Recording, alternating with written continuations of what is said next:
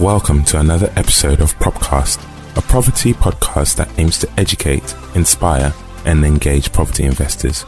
We are your hosts, Dami Shiobola and Bimbola Osaige. Hi, Bim. Hey, Dami. How are you? I'm good, thank you. And yourself? Uh, I'm good. I'm, I'm happier than usual. good, good, good. I'm happier than usual. I think the last time we podcasted together, um, the kids went back in school then, so the kids are back in school. You know, everything's coming back to normal. I'm looking forward to coming out of lockdown. So yeah, I'm, I'm happier. cool. And you've you've just done your usual, which is to timestamp the podcast. So I've done my usual. Awesome. Yes.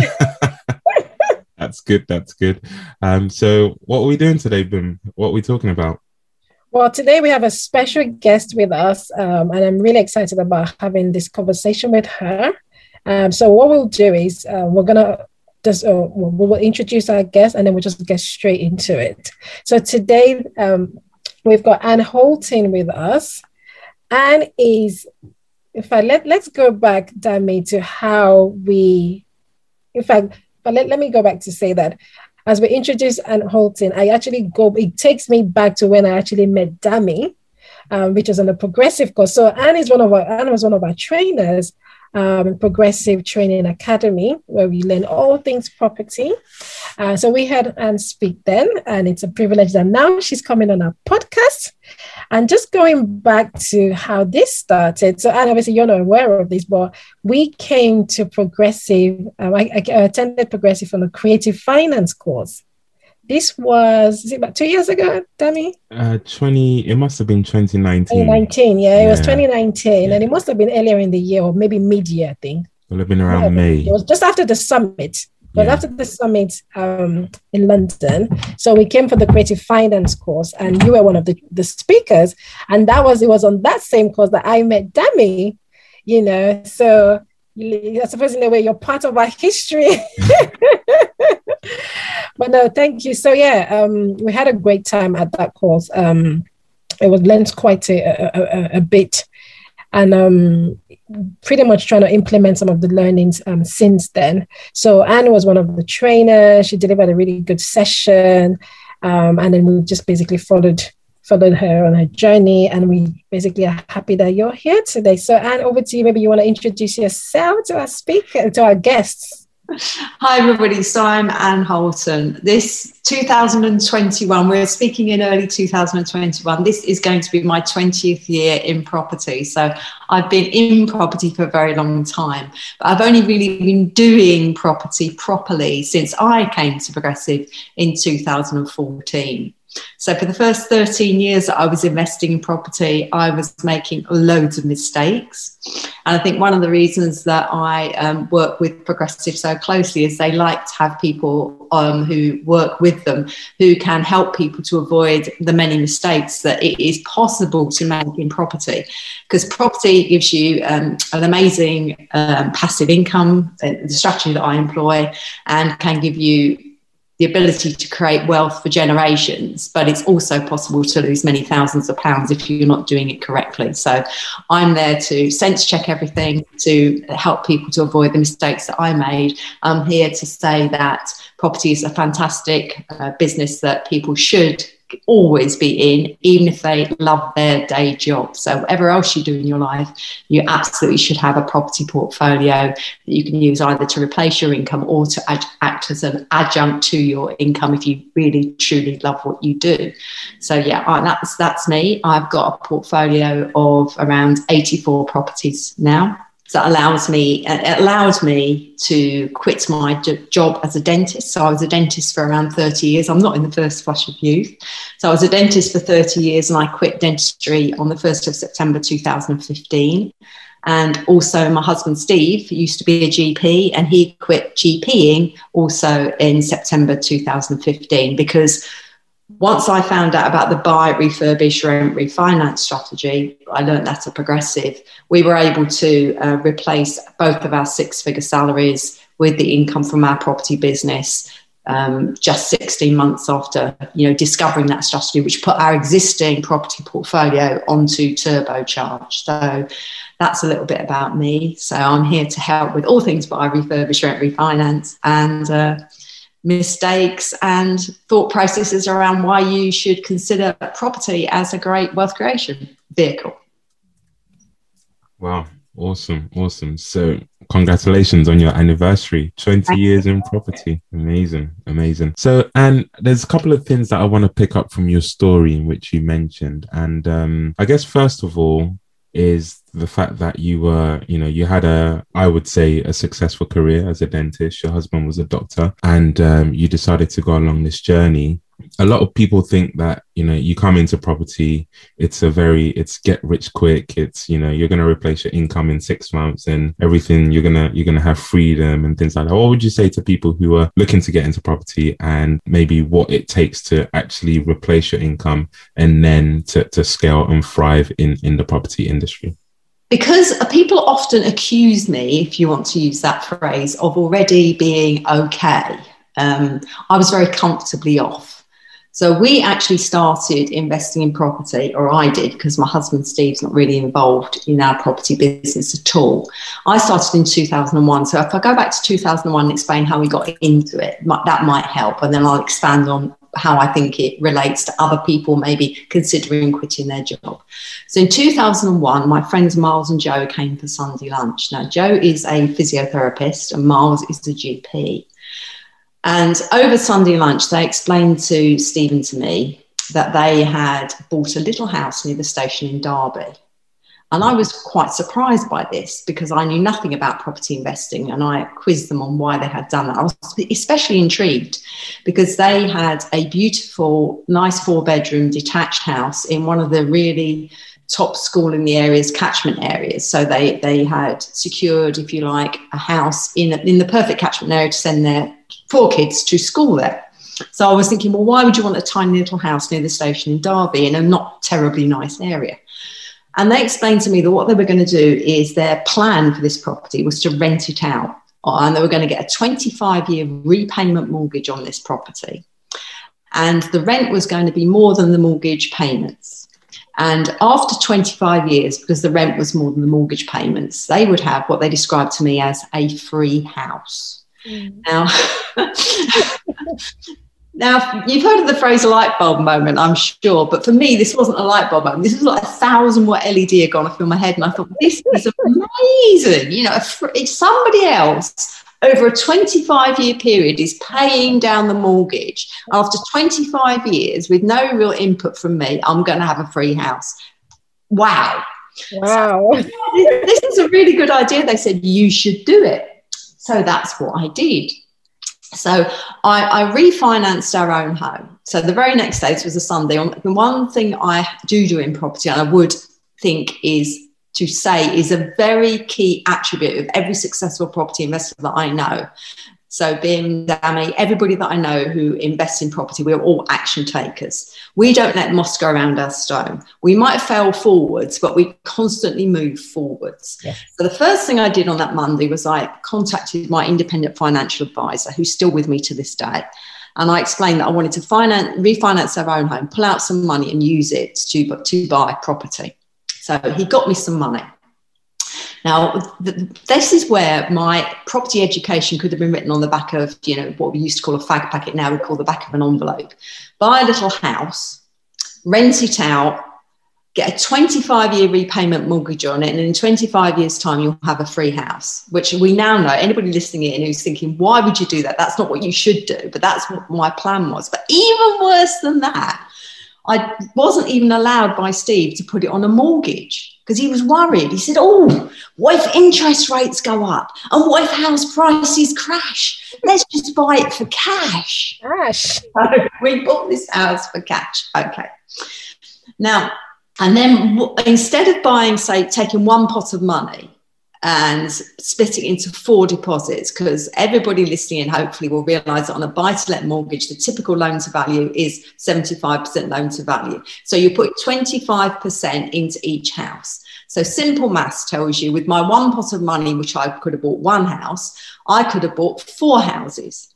So I would have had four houses going up instead of one house going up with capital growth. Okay, that, that was the maths around that. So I was already doing it wrong. When eventually we did refinance the first tranche of properties that we bought a couple of years later, because house prices did go up, then we put them on repayment mortgages, which is not what you should do. Because on a repayment mortgage, it's going to take 25 years to pay it off. Whereas in reality, house prices go up and inflation erodes the value of that debt. Yeah. And also, what I now know, if you use the buy, refurbish, rent, refinance strategy, you can very quickly pull your money out. So, how it works on buy, refurbish, rent, refinance is you buy a house, hopefully at a discount, but not always. You buy a house where you can either you buy at a discount where you can add value to it, or you see a value in it that other people don't recognize, that you buy it maybe at the full asking price, but you recognize that by doing something to it, you can add significant value to it.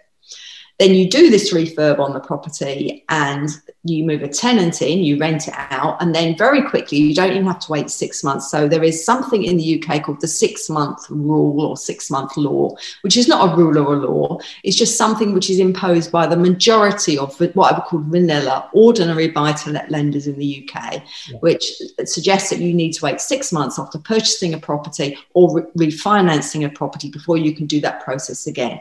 The reality is there are now many lenders that will allow you to refinance in less than six months. So the principle is you buy a property, you add value to it by doing a refurb, you then have, move a tenant in, and then the property is worth significantly more. Then the mortgage company comes out and they give you 75% of the uplifted value, which allows you to pull uh, as much of your initial funds out as possible. In my area, we tend to leave a couple of thousand, maybe three, four thousand in, and I aim to get my money out within two years. In many areas of the UK, you can pull all of your money back out to go again. In higher values of the areas of the UK, you might have to wait a little bit longer. But the, principle is to pull as much out to go again. And that allows what we call momentum investing, allows you to really build your portfolio very quickly. So I think the least I've left in a house is about £1,600 which is paid off, you know, from rental income in significantly less than a year. So I've gone from a premise where my friends advised me to buy a property and in 25 years I'd have a free house to within less than two years having a free house. And in some areas of the UK, you don't even have to wait that long. You'll have a free house in less than six months. So that is why knowing what you should do is so much more um, valuable to your property business than just going out and doing things with, with no formal training or no formal education. The other interesting point is that I think is vital is the psychology of somebody actually investing in property because I didn't stop there. I've kept going. Uh, yes, I had setbacks on the way, but I've kept acquiring properties. My friends Miles and Joe, who told me about property investing, uh, are still working. So Steve and I don't work as a doctor or a dentist. We've been retired for getting on for six years now. Whereas Miles and Joe are still very much at the coalface doing their physiotherapy, doing their medicine. And I believe the reason they stopped was because they have four daughters. Not that having four daughters is any way a break on what you do, but they have bought four houses. And I think what they're intending to do is give one house to each child. And they so they recognize the process. They bought four houses. They didn't stop at two because then they would only have two houses to you know distribute between the four yeah. daughters they've got to four so i'm very fascinated by the psychology of investing and I think if anybody's looking to get into property, the main thing is not where you are, it's not how much money you've got, it's not how much time you've got, it's not what career you are in, it's where is your mindset. Because I believe that over 80% of success in property is what goes on, you know, the six inches between your ears. The most important six inches in anybody's body, even the men. You know? yeah. difference between success and failure in property. Yeah. That's that's just a bit of a, a recap onto how I got going. And um, what I was doing effectively was buying houses very much with my heart, not with my head. When I first looked at properties, I was tending to buy properties that were kind of nice. Um, so houses I could see myself living in as a newly qualified dentist, fresh out of dental school. I'd want to rent a house just like that with my new partner. And in that little house, we would maybe save up enough money for a deposit to buy a little house just like that. And the reality is, those type of houses that I was buying were modern homes. Not never bought one that was actually new, but close to new. Didn't need a new kitchen, didn't need a new bathroom. There was no way to add value to them. I had to wait for them to go up. There was no space in them to add extra rooms or reconfigure them to pull more money out. So I don't buy those type of houses anymore. The type of houses I buy now are older properties that need things doing to them. So I'm actively looking for things that I can refurbish because that's how I can start recycling my money through. So I haven't answered the question, Danny, have I, about how somebody would get going. I think no, but this has been this has been invaluable. It's gold The thing I would say is, of course, well, in 2001, when I started, there really wasn't any property education. We didn't have Facebook. We didn't have people putting posts on LinkedIn. We didn't have things like Clubhouse. We we bought our properties mainly by looking at the property pages in the paper when it came out once a week, and we called the estate agents. There's so many more resources to us available now, and loads of stuff we can find out. But procrastination or thinking you need to know everything about everything, and there's always something new to learn at the expense of action is, is I think, the big break for many people. And there's always a good reason why you can't do property. So I could have used the reasons being that my husband Steve, when I first started, was working all the hours God sends as a GP. I was working hard as a dentist although my hours were you know more nine to five than his were we had two youngish children i had the house to run the shopping the cooking the clean you know all this stuff that goes with it so you could argue that i was effectively a single parent because steve wasn't there to parent and that, that, I hope you're not throwing shade to men there, and I hope that I, I, hope there's no shade to, to, to, us men out there. I'm repping for the men over here, you know. yeah, it wasn't that he didn't want to, Dami. It was just that he couldn't because yeah. he was just he worked. Um, yeah. on, then in those days it was on call, so he was on call even as a GP one night in three Okay. So every third night he was on call, and every third weekend he was on call. And he used to leave the house at seven fifteen in the morning, and if he got home before seven fifteen at night, that was an early night. Yeah. So you know, when you've got small kids, the kind of you might see them a little bit in the morning. You might just kiss them as they get into bed at night, but you're not there to to true, deal with stuff. So I very much empathise with people that have really busy careers or are juggling family, career, you know, work life balance, the whole stuff is, is really tricky. But it shouldn't stop you because the way I look at it is if you always do what you've always done, you'll always get what you've always got. Yeah. If you don't start in property now, because the only really time we can start in property is now or sometime in the future, in five years' time, your life will be effectively the same, but you'll just be five years older. So at some point, you have to find the time. You have to want enough to make a change. And I'm, I'm going to talk about comfort zones. So one of the reasons people often ask me, why did you do it? Because, you know, maybe not in 2001, but certainly when we left in 2015, we were on big six figure salaries with our dentistry and doctoring. So I was a private dentist. Steve was a senior partner in a busy dispensing practice. So we had really good, good income. What we didn't have was good time. And I think this is important. So our passion now is to travel. We now actively, when we're not bound down by COVID, we actively have our diary. We are traveling one month in three. It's diarised out. We're not in the either not we're not at home. We might be somewhere in the UK, Scotland, Ireland, somewhere, but we, we won't be at home, or we'll be somewhere else in the world. So that's our passion. When we were working as doctors and dentists, we had good salaries, but we had very tight, constrained holiday times. So we had the money, but we couldn't enjoy it. We couldn't spend it. We couldn't play with it. It was just accumulating, if you like. So I think it's important to recognize that money allows you the freedom to do what you want. And do it where you want geographically, but only if you're not bound to a very demanding vocation or career or other commitments at home.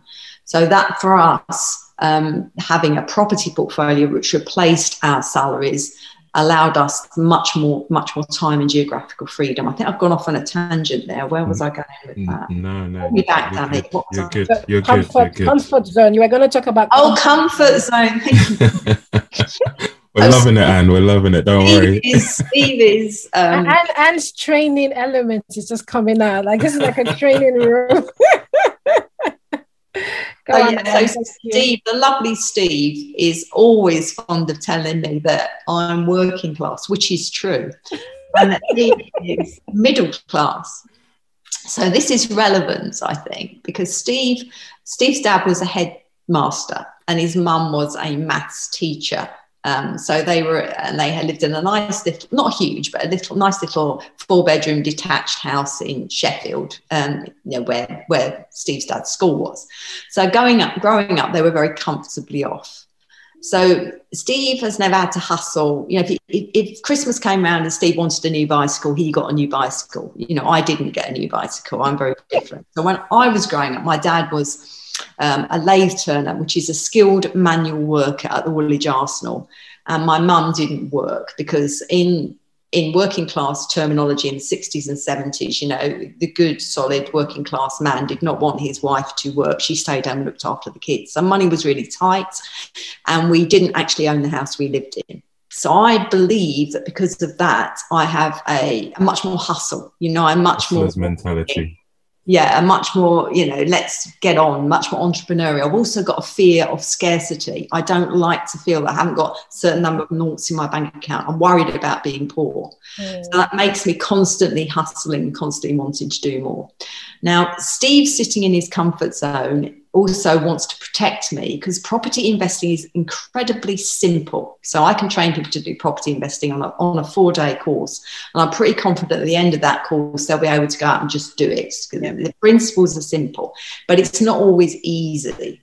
So he wanted to protect me from, you know, the stresses and strains of property. So when when I was not surrounded by a peer group of people who were interested in property like I was, and when I didn't have somebody to fall back on like a mentor or a trainer, all the times there were um, problems in my property business. For instance, I've had a cannabis factory. I've had a whole house trashed, you know, I've had all sorts of stuff. And I would come home from my cannabis factory debacle, you know, Steve would come in from work, I'll be in the corner of the kitchen, you know, crying, rocking, sucking my thumb, you know, this is all bad. And Steve would say, his answer would be, we'll just sell the lot, we don't need it. You know, what, why are we bothering with this? because he was very much trapped in a comfort zone of we've got enough. Okay. The challenge with that is we didn't actually have enough. And that really came to light around 2014 when I went to progressive property, like like you both have done, and kind of sat in the multiple streams of property income viewing. And some people started walking across the stage, and I, I thought, wow, there's a whole world out there that I don't know anything about. So then when I came back from that, very enthused, because of course Steve didn't go because he's not into property started talking to about him. And I said, Look, I think, Steve, we're really missing a trick. I think we've got this property portfolio of a certain number of houses. We can actually start to, you know, use that as a base uh, on steroids, if you like, using the buy, refurbish, rent, refinance strategy. And the world's our oyster. And around that time, we were sitting in bed one Sunday morning with a cup of tea, and Steve said to me, he was really struggling a little bit at work. Because when you're a GP, anybody that's medical listening in with a GP will understand what, when I say that being a GP is an incredibly stressful job. You're effectively replacing what might have been thought something like the parish priest years ago. People come in and they're poorly they might be dying. Their child might be dying. They might have depression they might have stress they might have anxiety and they they rightly offload that onto the gp's shoulders. Now that's okay maybe for two years three years five years but when you're 30 years in the job and every day when you go to work you're expected to support people through this and the pressures on the job the long hours. That can really start to take its toll. So Steve said to me, Med- medicine is wonderful. There's just too much of it and I'm feeling the strain. So that's when I, I kind of had a bit of an epiphany. I thought, let's get Steve to the point where instead of working full time, we can potentially get him to part time by replacing, I will do everything in my power to replace that amount of salary that it would take to get him part time with income from property. So that was my catalyst to get going.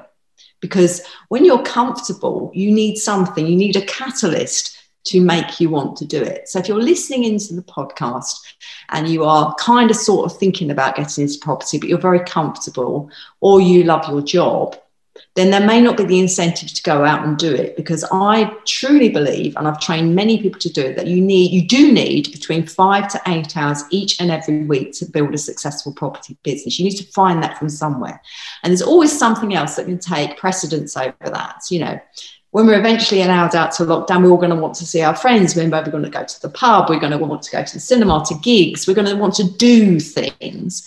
And there may have to be some sacrifice in the short term where you are focusing, if you've got a full time job or a very busy career, on building a property business in your leisure time. So I think there is a sacrifice to make, but the, the reward is so much greater because I work with people, many people that I've trained, who are actually seeing their children grow up. And I've got a story about that, which really hits home to me because a few of the people that I've trained have got very young children. And one of their joys is to be able to take their children to school in the morning and pick them up at night and to be there for sports days and concerts and all the other important things that go on. So when my daughter was very young, she went to a childminder because I erroneously thought that it'd be better for her to have a one-on-one relationship with a childminder rather than go to a nursery environment with lots of carers. So my, I made that, if you like, silly call. I sent her to a childminder. And when I went to pick her up, when she was just about 11 months old one Friday afternoon, the childminder met me at the door with my daughter in her arms and she handed her to me. And as she handed her to me, she said, Oh, she's been walking today. And if anybody listening in is in childcare or is indeed a childminder, please don't ever say that to a parent because Sam had not been walking prior to that. She'd obviously walked for the first time in the childminder's house. Now, what she could have done, and what I would hopefully have done in a similar situation, is allowed me to take my daughter home and to that very weekend, if she started walking on a Friday, she no point at some point in the weekend, Friday, Saturday night, Friday night, Saturday or Sunday, she would have got up and toddled to her mummy or her daddy, and we would have had the joy of that moment. And I never forgot that and then when I started training people to get involved in property, because I didn't get involved really, I didn't quit until my children effectively were grown up. But I missed those seminal moments in their childhood. And I think what property can do for you is it allows you to be there for the important events, to spend quality time with those that you love. So that is my one regret in property that I didn't start sooner. And I'm sure Bim and Dami will endorse this when I say that I don't know anybody that is in property who wish they'd started later. We all wish we'd started oh, sooner. yes. Would you agree? yes, I agree. Totally. So it's a wonderful place to be. There are some sacrifices to make, but it's not that bad. Mm. None of us have had to, I don't know, get up at six o'clock in the morning to walk like they have to do in some parts of the world, you know, five miles to get some dirty water to be able to drink. You know, we're not suffering. It's just a little bit of reprioritizing of time to get involved in property. So that's what I believe, you know, um, property is is a great place for everybody to be. And we should all have some in our life, if only to leave a legacy. The other thing about property is it's not like a pension. So I was lucky enough to have an NHS pension, as was my husband Steve. Now, when our NH, when we die, one of us will die first. When one of us dies, Oh, yeah. unless we unless we have a suicide pact and die on the same day. When we die, what will happen is our NHS pension will pass to the spouse, but only at half of what it was given to us. So it becomes half. And when the second person dies, that pension just disappears. The really cool thing about property is when you pass away, your property does not die with you. Uh, It's just still there. We don't drive down the street and see houses vaporizing left, right, and center. So, property is a great vehicle, but can be left as a legacy for generations and generations and generations to come. I was lucky enough to persuade my mum and dad to get involved in property investing. And when they um, sold their house, they sold their house to move to my one of the annex on one of my sister's house when my dad became infirm. They used that money to invest in little properties. And when those when those pro- when they passed away, my mum eventually passed away. Those properties passed to my sister and to myself, whereas the, her pension would have, and she didn't really have a pension. Remember, because if you remember from earlier, I said my mum didn't work.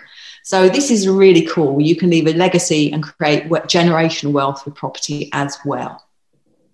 So I've gone off on a long tangent, Dan. Is there anything? Oh, Bim, is there anything like? you, Oh, you, you've dropped so many principles. I'm just going to recap some of them because I was taking notes as you were talking. You talked about taking action. You mentioned something where eh, you you didn't say it, but effectively is what you did. You created money out of nothing. So you had money sitting there, which ordinarily you you didn't realize at the time. Yes. But then, you know, through the conversation with your friends, you spoke to your independent financial advisor and just like that, you created some money to, to go and invest with. You mentioned something about it, you know, it's not always easy. That's something that I feel people feel some maybe I don't know whether it's uh, you know trainers do a bad job or companies do a bad job, but it, it's almost like you know this is an easy thing. I know you said it's not hard, but you do need some you know you do need some grit and determination because yeah. a lot of times people are just looking for something that's easy something that's going to happen like today. And if that doesn't happen then you know the the, the thing they're going to come back with is well it doesn't work. Well mm. all those things you taught me and it's rubbish because i tried it and it doesn't work. But you need to give it time you need the consistency and you need that you know that determination. So that's something else you mentioned. You mentioned legacy something that you know we always talk about being able to mm-hmm. um being able to pass on you know um your your your you know through properties is is essentially a vehicle that you can leave a legacy with so just amazing like the breadth of stuff you uh, you touched on you touched on time principles. So we know that there are different there are different freedoms that we have, and time is one of them. And you mm. mentioned about you know being able to travel now that you've you know you've exited your your your nine to five in effect. So yeah, just just amazing. Bim, I, will let you uh because I haven't let you have a have a question yet. So go for and it. And you are definitely on fire. Like it was amazing. Like I just love all the different things you touched on. It was so powerful, and you could tell. I can tell you're a trainer. Like anyone listens, like yeah, she's she was on fire. But you know, one of the things that really hit me was when you were talking about how comfortable you and your husband were and you know you, you were in a good salary job you know you were okay you were yeah. doing well not just okay actually you were doing well but then you realize that actually with all of that money, you didn't have the time to play with the money. You didn't have the time to spend the money the way that you would have wanted to.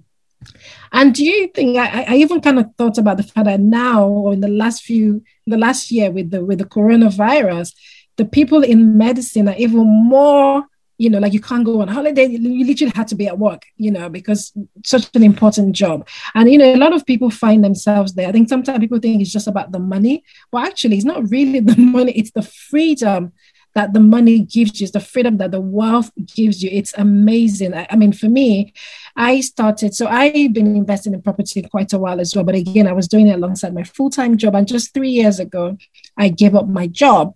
And at the time, I was an investment, I worked in investment banking. I worked for Deutsche Bank as a market risk analyst. I was a really good job with a six figure income as well.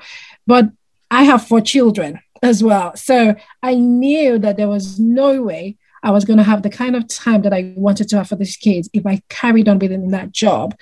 Though it was just impossible. I, you know, I worked in a very fast-paced environment, lots of deliverables, projects coming right, left, and center. I had children that were quite young, needed their mommy, and it's all sorts of activities at school. Like there's so there's only so many time I can say to my boss, sorry, can I do half day today? Or can I go early today? Or can I come in later today? Or can I drop the kids? Like it was, it was, and you know, well, we live in London, or I live in the outskirts of London, where everyone had their job in London, in the city of London, you know, two hours on the train. It was just not gonna work. So, you know, the the freedom that I feel now um, that you feel now that we talk about is real. Just having the freedom to do the things that you really want to do, things that you're very passionate about.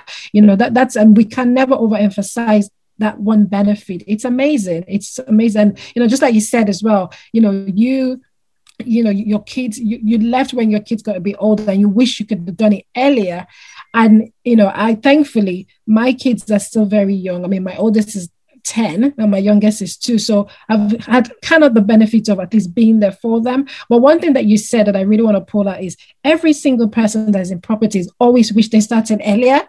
And that is so true. That is so like literally, it's so true. It, it is so beautiful that it's like you know you you go into something, you realize that oh my god, it's like a light bulb, like bulb light bulb moment going on. You think, oh my god, I wish I knew this five years ago. I could have done so much more it's amazing so thank you for you know for pulling that out and for sharing that because it's it's it's amazing and just like Dami said I also like the fact that you said it's simple everybody should do it because it's simple it's almost like you know you're buying a house even people that are not investors so to speak can buy a, a property all you need really is a good job a good credit and the ability to pay back your mortgage, you can buy a house. You know, so everyone can do it, but it's not easy, you know, but you have to be determined. You have to put in the work.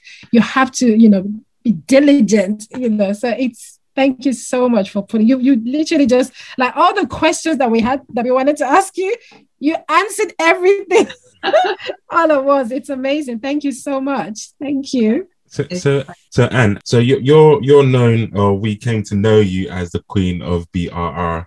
Uh, yeah. I think that's kind of your progressive moniker, right? So, BRR today is it still a viable property strategy, and why? You know, I ask this question because you know it with the way the market is right now. The market is super super hot in terms mm. of uh, you know, everybody's, it seems, it seems everybody is buying. You go and look at a property, there's already been 15 views, there's mm-hmm. already been 12 offers. And of course, I guess these are more online strategies. So maybe you, you know, you focus more offline strategies, direct campaigns and things like that. But is BRR today effectively, is it still a strategy? Are you still able to, like you said, buy a house, refurbish it, rent it out, and leave 1600 in that house today? Like, is that something you can still do?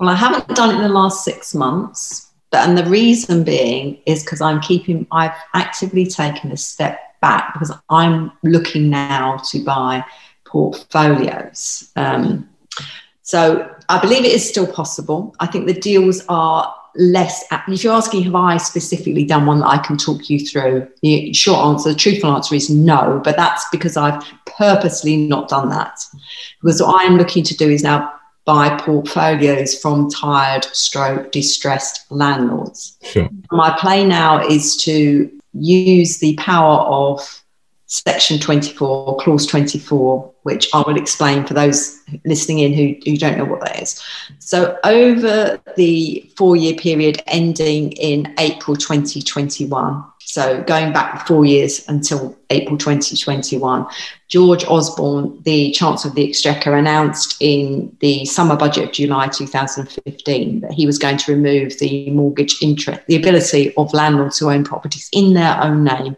to offset their mortgage payments against their rental income.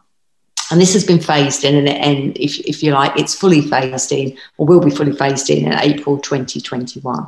So from that point onwards, no landlord who owns a property in their own name can offset their mortgage interest payments against their rental income. Instead, they will get what's called a 20% tax credit. But the, the challenge is that that 20% tax credit, of course, is still a big blow if you're a higher or additional rate taxpayer.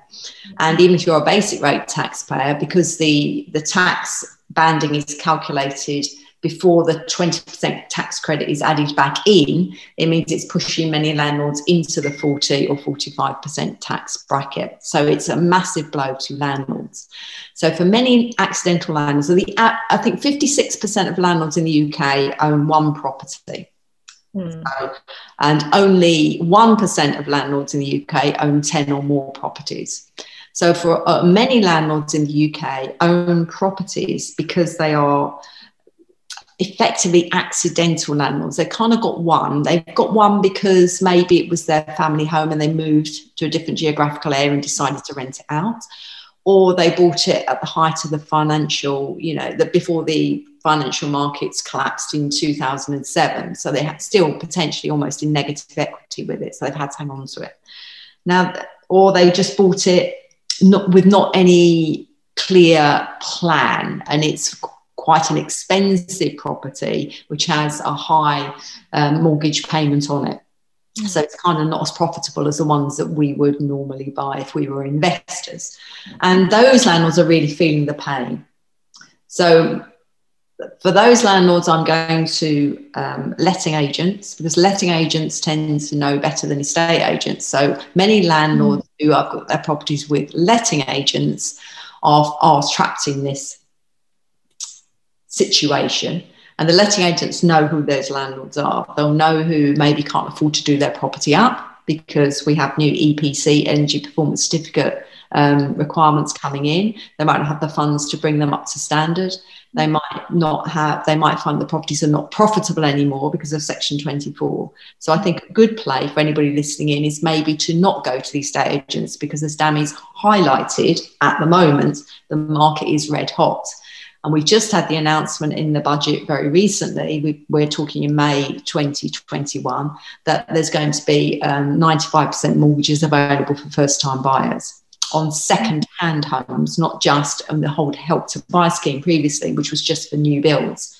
So there may be uh, a smaller supply of cheaper rental stock uh, or properties that we can do BRR coming onto the market. So at the lower end of the market, I think there is pressure.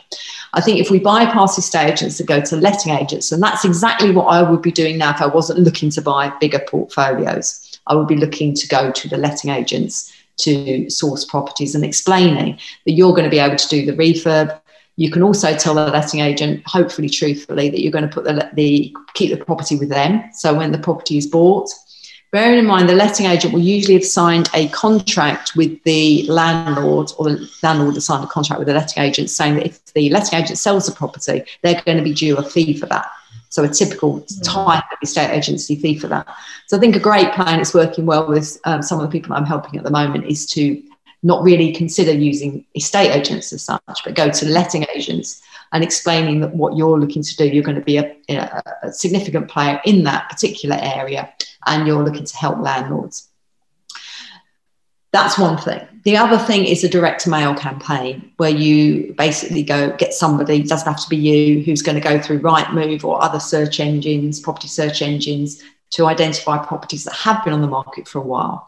Because there are still people whose properties are sticking on the market not as many as there were but there are and then sending them a direct mail. So finding out the address of the property and sending them a direct mail works really well for properties that have been on the market for 90 days or more because that's typically the time when the um, vendor is out of contract with the estate agency. Agents, yeah. yeah.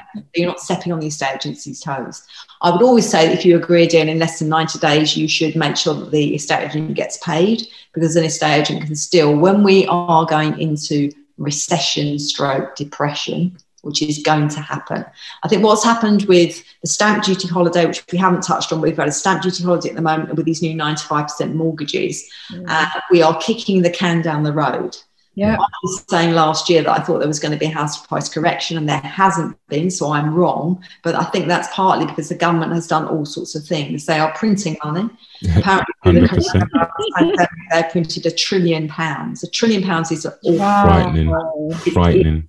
I want a piece of that though. a trillion. Yeah, a trillion's huge amount of yeah. numbers. Apparently, it takes 11 days to count down um, a million seconds. This is a stat that I, I often use. And it takes 31,700 years to count down a trillion seconds. So it's just, it's just a, it's just a, a number you, I cannot really conceive of. So that's obviously going to have an effect um, mm-hmm. on, on the economy.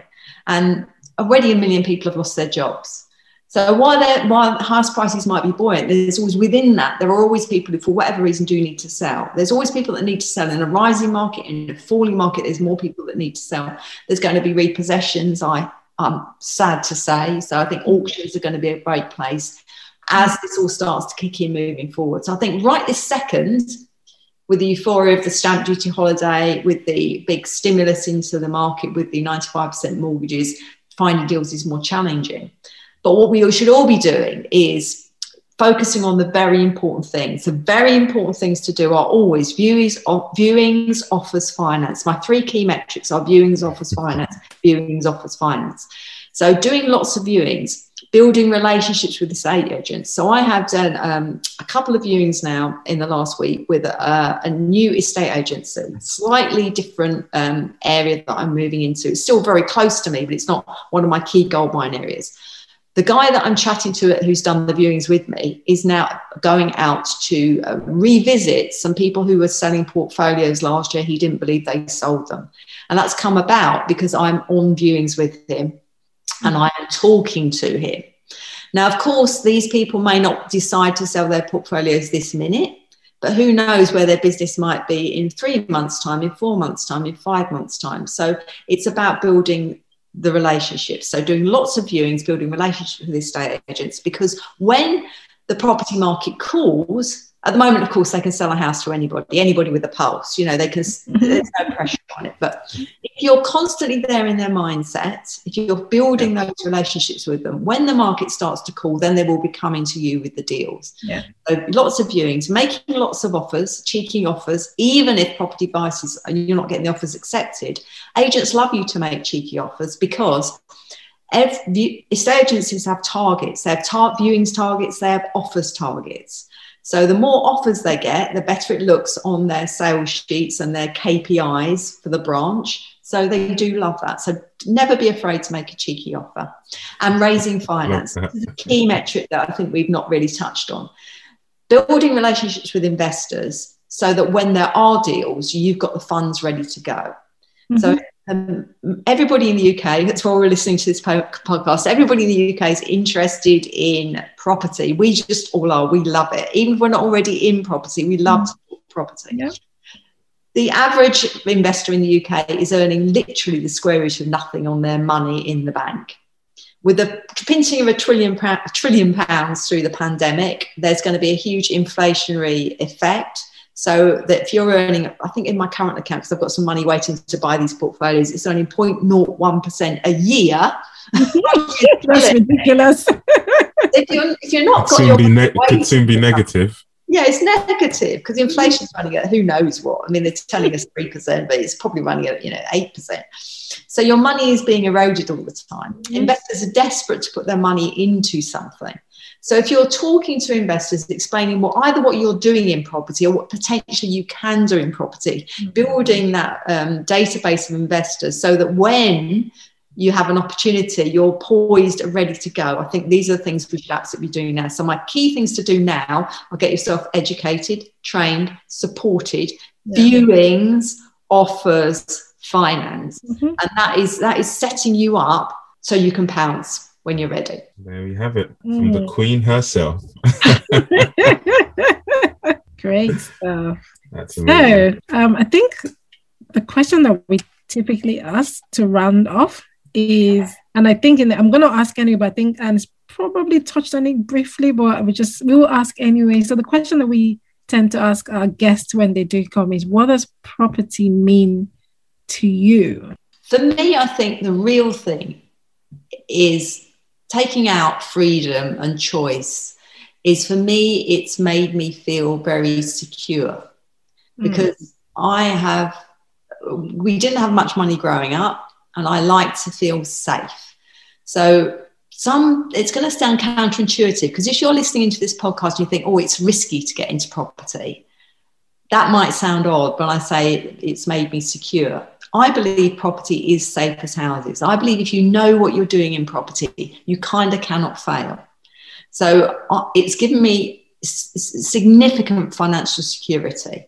It's a portfolio, I think now it's worth around 9.7 million.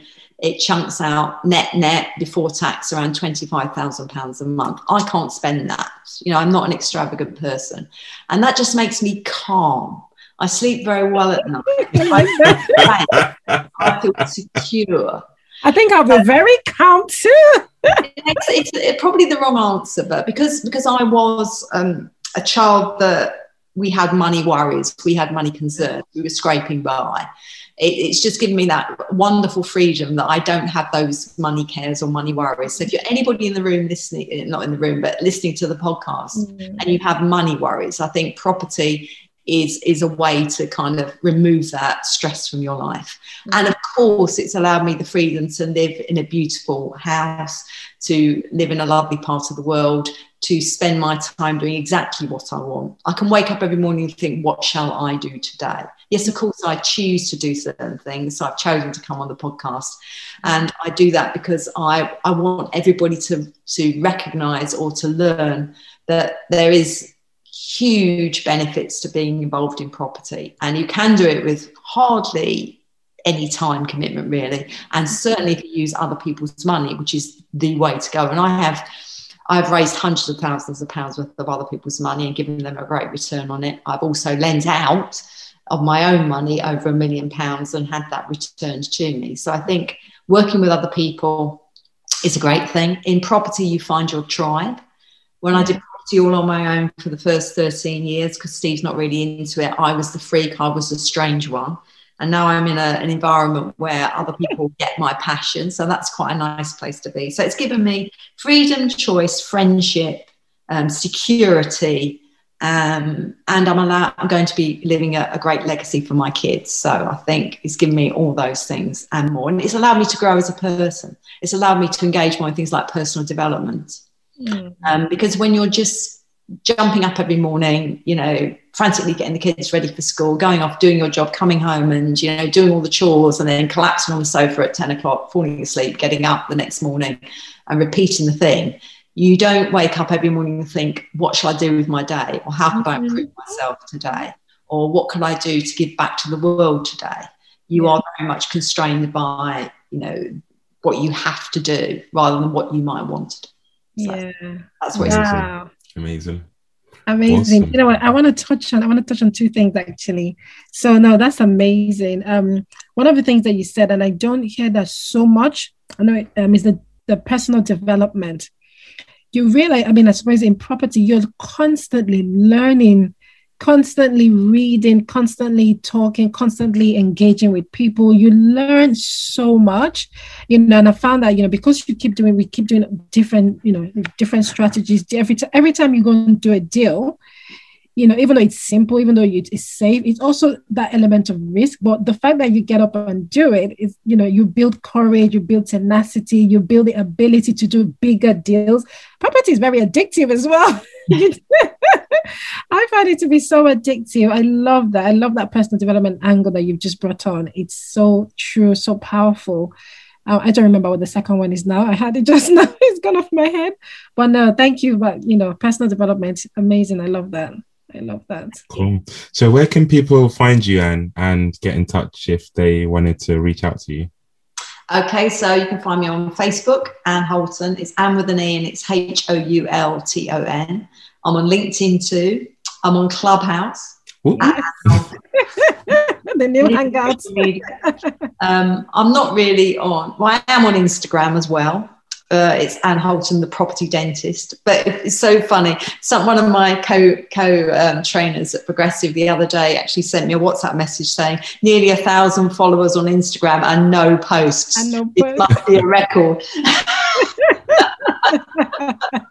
I'm not I'm not very big on social media, but yeah, you can find me on on any of those platforms. Really, audio is my thing because I'm old and I like to talk, as you probably can tell. So you can find me on Clubhouse, but I'm not very active on the other social media sites. But if anybody wants to reach out to me, out to me on private message with any questions, I'm very happy to help.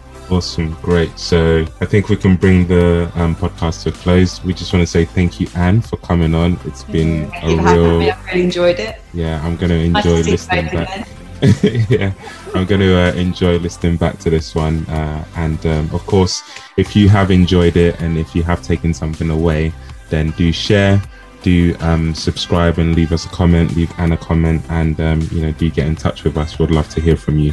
So um, until next time say ciao for now. Bye.